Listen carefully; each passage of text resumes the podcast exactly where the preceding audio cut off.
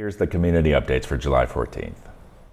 The Grand Rapids Art Museum will be reopening to the public on August 1st after four months of shutdown due to the COVID 19 pandemic. A soft reopening for GRAM members will take place on July 25th, 28th, and 30th. Expanded safety measures will be in place upon reopening, such as online ticketing, required face coverings, and physical distancing.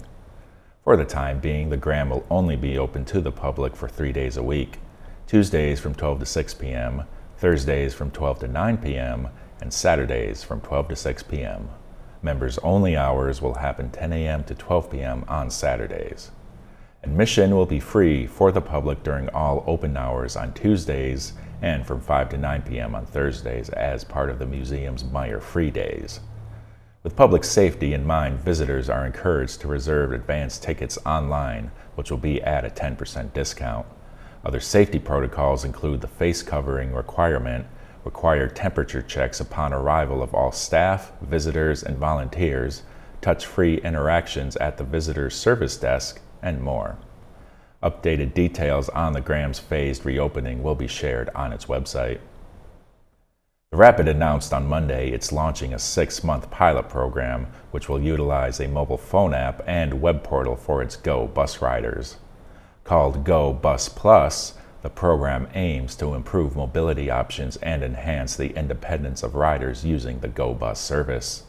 GoBus is a paratransit service providing pre scheduled rides for ADA verified residents with disabilities and all non disabled seniors age 65 and older.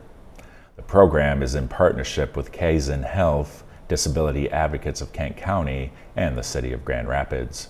It also aligns with the City of Grand Rapids strategic plan, which calls for creating an accessible multimodal transportation experience in the city.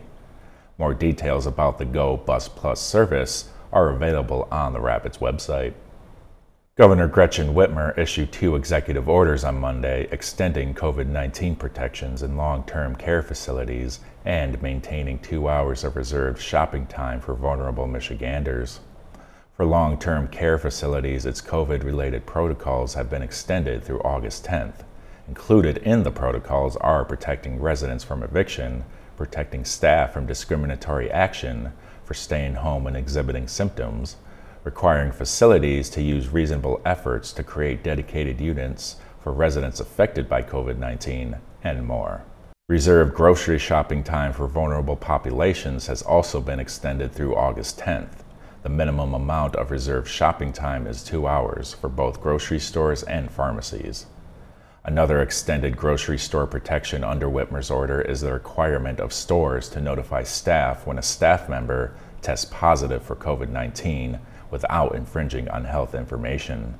A third is requiring grocery stores to offer accommodations to vulnerable staff, such as low risk assignments or a leave of absence. More details about Whitmer's orders are available on the executive orders page of her official website. The Rapidian encourages local residents to share their own stories related to civic, economic, and public health developments in the Grand Rapids area on the Rapidian's platform. To get started as a community reporter, visit therapidian.org slash write. This update is brought to you by the Rapidian, GRTV, and the Grand Rapids Community Media Center. Please take care of yourself and take care of others.